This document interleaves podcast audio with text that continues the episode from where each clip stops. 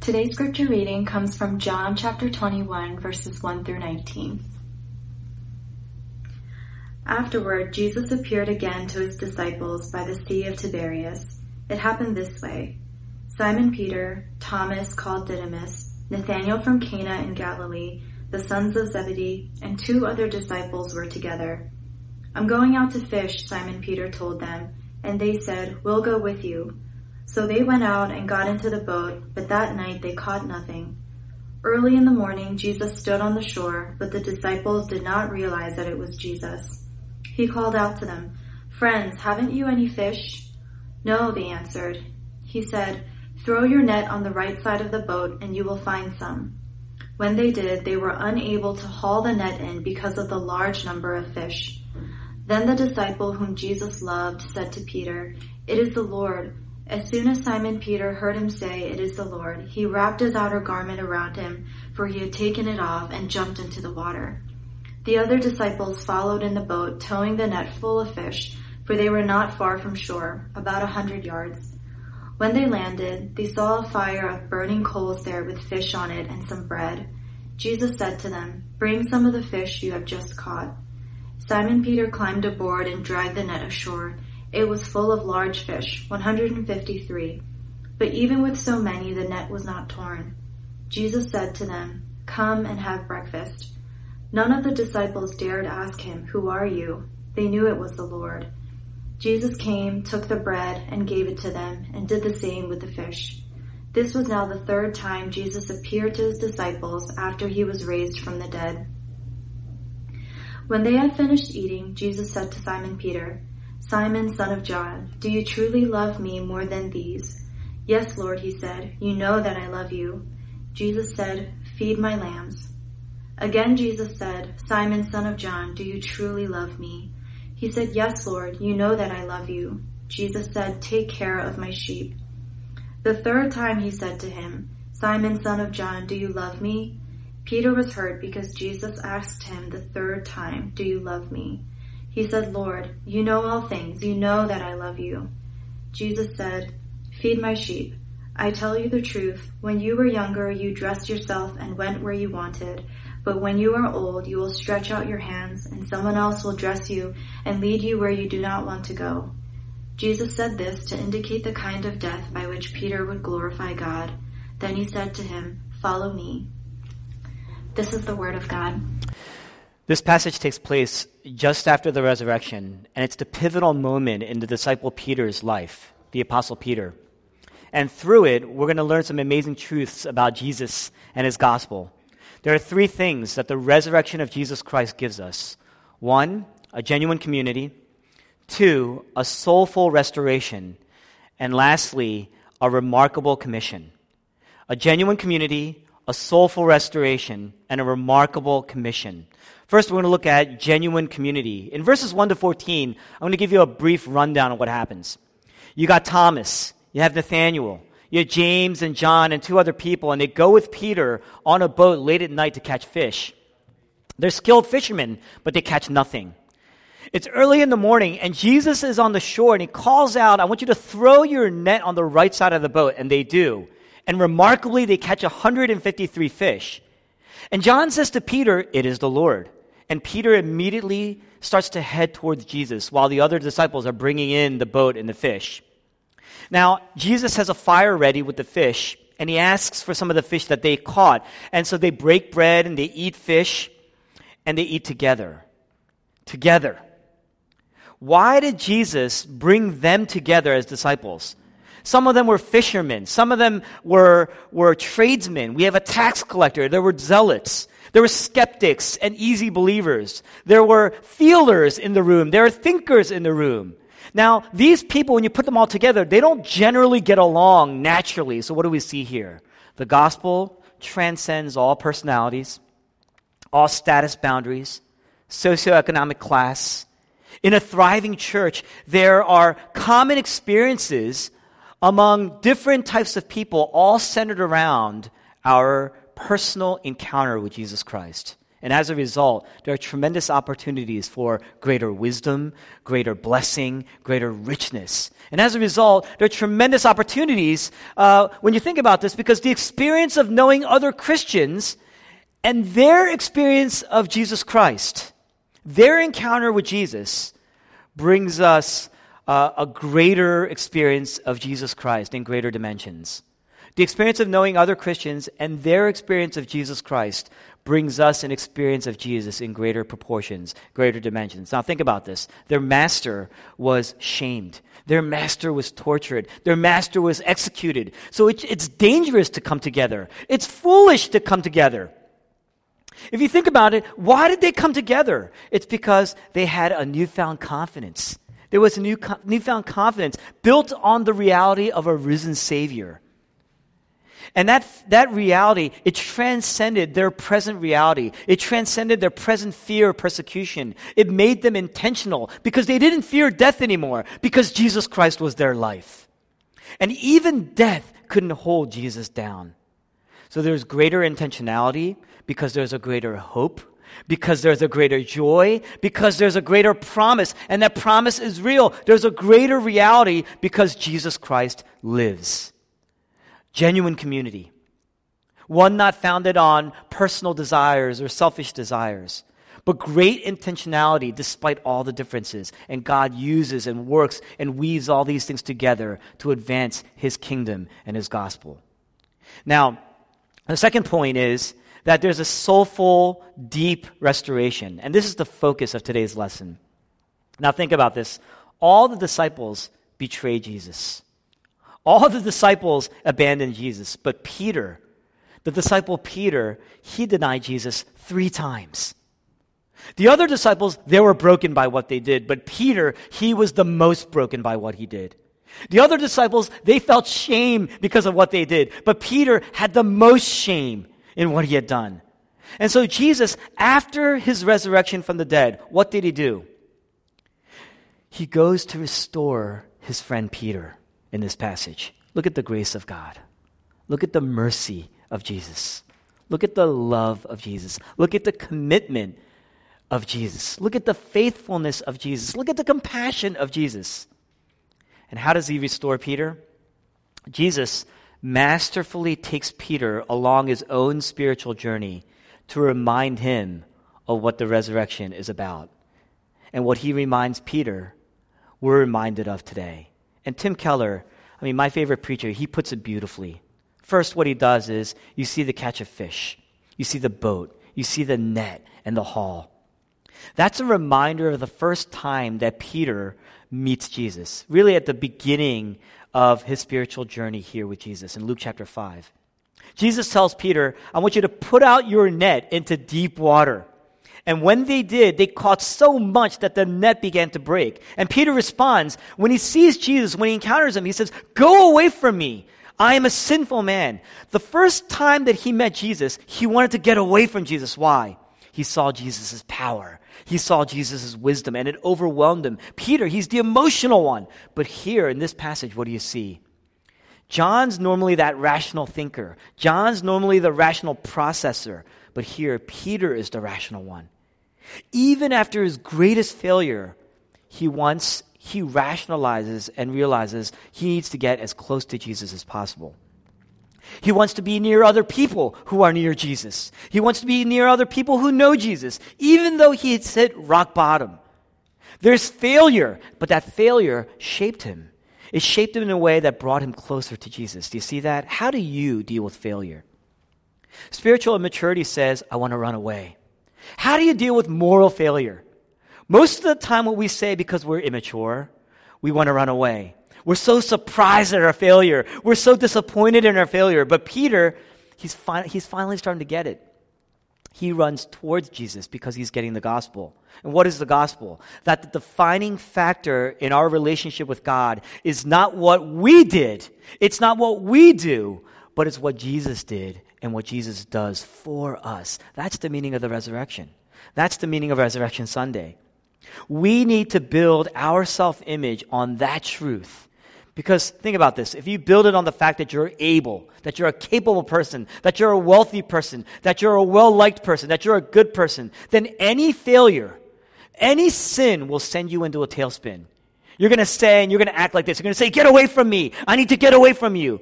Peter, he doesn't run away from Jesus this time, he runs to Jesus. It's a sign that he's growing up, it's a sign that his failure has shaped him towards Christ. Stop sending, spending your energy covering over your flaws or running from yourself. You need to redirect that energy to running to Christ. Because for a Christian, the knowledge of our sin, it makes the sight of Jesus more beautiful, even though it makes us much more ugly. Stop spending that energy covering over that ugliness. Redirect it towards Christ. You know, on one hand, C.S. Lewis, the great author, he says, Jesus is not safe. Jesus is dangerous. He's the lion of Judah, but he's good. And that means you are safe in him. Resurrection Sunday is the healing of our self image so that you can rest in Jesus. And that means that's the end of our work. That's the end of hard labor. That's the end of anxiety, wondering where you stand with others and with God as they move into this uh, passage, we see the cold, we see the, the, the late night, the early morning, the fire. It's reminiscent of the night of, of Jesus' betrayal when Peter actually betrayed Jesus. In John chapter 18, they ask Peter three times, Aren't you his disciple? And Peter responds, I am not. I am not. In fact, he's emphatic. He curses Jesus. And he says this in the cold. He says this as they're standing by the fire.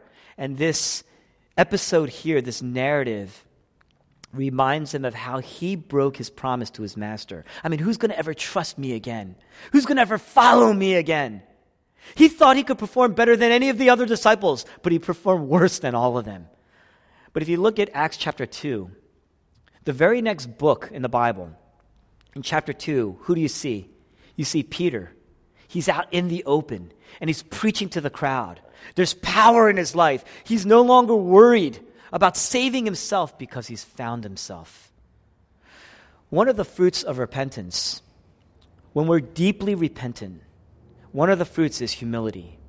Because you're no longer building your life or your identity on your own. There's no more pride in that sense. My life is hid with Christ on high with Christ, my Savior and my God. That's going to make you very bold. Resurrection Sunday is a new boldness because you have a new identity in Jesus. They're in the cold, they're standing by the fire, but there's fish, there are loaves. What does that remind you of? It reminds you of the miracle, the greatest miracle when Jesus Christ fed the 5,000. John chapter 6. There's the power of Jesus. Notice, Jesus, he doesn't restore Peter in spite of his brokenness and betrayal, but through that brokenness and betrayal. He uses Peter's brokenness to show how gracious he is, how forgiving he is, how loving he is, how trusting he is, how empowering he is. That's what humbles Peter. And that's what humbles Peter, then in our failures, that's what will humble us. That's what restores Peter. And if that's what restored Peter, that could restore us. Because think about this Peter saw that it was through Jesus' own brokenness that Peter was brought in. He's alive. Jesus says, I'm alive. Feed my sheep. I'm entrusting them to you. Jesus will use our brokenness, our hurts, our deepest brokenness, our deepest pains, our deepest hurts to restore the world. And so in this conversation, Jesus says to Peter, I'm going to use you. Now I can use you. It was never about your ability in the first place. It was never about your strength in the first place. It was never about it was never about those things. It was about it's about your weakness. It's about your inability. It's about my power and my ability to redeem you through your inability. I want you to feed my sheep. If you've ever been hurt, if you've ever been shamed, if you've ever been betrayed, Jesus can bind all, all those things and use it to redeem his people. And that will heal you, that will strengthen you. In verse 15, he asks Peter, Peter, do you love me more than these? Now, scholars for centuries have been debating what these are. Uh, and the reality is because some people, they comment, some commentators, they say he must be referring to the fish, or he must be referring to the equipment, the fishing as a profession, as an occupation. He must be referring to the disciples that are sitting around him. The reality is we don't really know what Jesus was referring to, but in Mark chapter 14, Jesus predicts that he will be struck down and that all the disciples will betray him and that they will be scattered. And Peter responds and he says to him, Even if all fall away, I will not. In other words, I love you more than these. I love you more than these. What is sin? Sin is breaking promise. Sin is denial of Jesus. Sin is rebellion against Jesus. Sin is betrayal against Jesus. In verse 15, we get to the crux Jesus says, Peter, you failed me. Peter, you failed me. Peter says, I know. Essentially, that's what he's saying. I know, but I love you. Verse 16 Peter, you failed me. I know, but I love you. Verse 17, the third time just completely just broke Peter. He's got no defense. He says, I know. You know I love you. Notice there's no blame shifting. Notice there's no complaints. Peter is just broken here. And notice, Jesus doesn't bring up the actual act. He goes deeper. Because if you were to bring up just the act itself, Peter would want to make up for that act. Oh, so what you're saying is just don't do these things anymore. If it was just an act, Peter would feel bad for himself. Peter would feel self pity. He would feel bad about the consequences that he's experiencing, but he wouldn't necessarily repent. And so Jesus goes deeper. He asks, Do you love me? He's asking, why then would you betray me? And the answer is because why would you betray anyone? It's because you love something else more. You're driven by something else more. There was another functional God that you thought could save you. You know that there was another functional God that was present.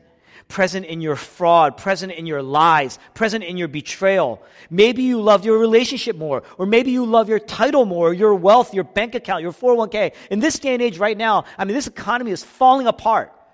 And everybody's gripped by fear.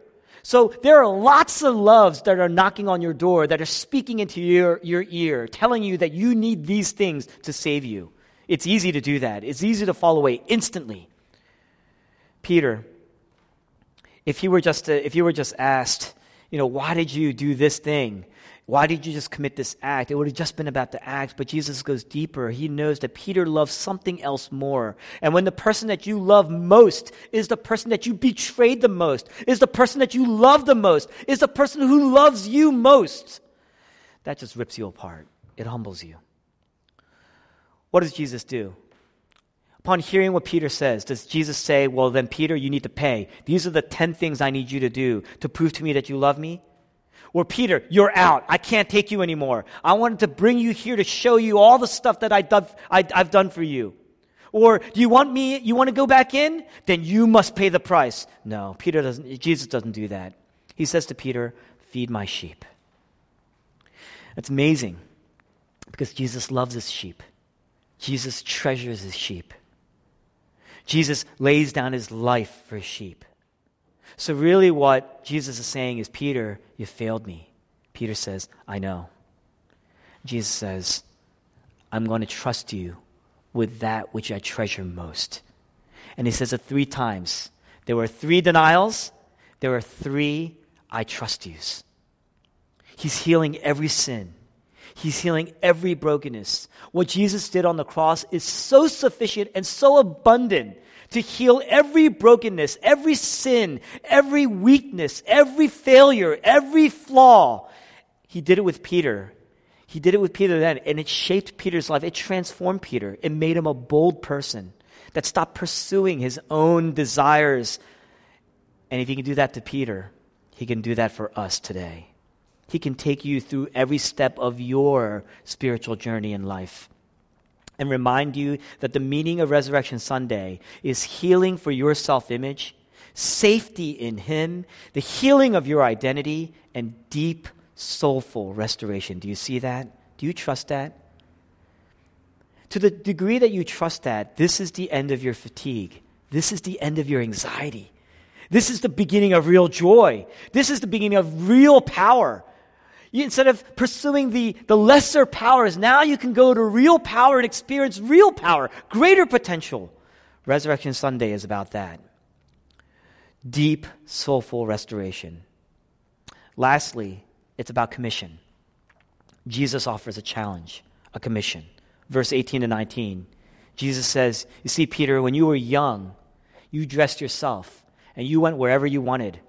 But when you are old, you will stretch out your hands and someone else will dress you and someone else will lead you to where you do not want to go. True maturity in Christ is built on a character of surrender, not just acts. When you see a child get dressed, a, a baby or an infant get dressed, they stretch out their arms. You dress them. When you walk a child across the street, they hold out their arms. Because what happens is when you stretch out your hand, you're being led. When you stretch out your hand, you're surrendering. You're dependent. You're vulnerable. There's no defense. When someone takes you by the hand, where they go is where you go. And Jesus is saying if you apply the gospel, there's first a love for Jesus. Secondly, there's a surrender to Jesus before you go on mission for Jesus. If you do any of those things before, you're just using Jesus. If you go on mission for Jesus before you love Jesus. If you, if you surrender to Jesus before you even love Jesus. You're just using Jesus to get to fulfill your agenda. But when there's a love for Jesus and a surrender to Jesus, you can go on mission for Jesus. Jesus Christ is your Savior and Lord. Clearly, for Peter, stretching out your hand, your hands, it meant it was really meant as a double entendre uh, about him going to the cross.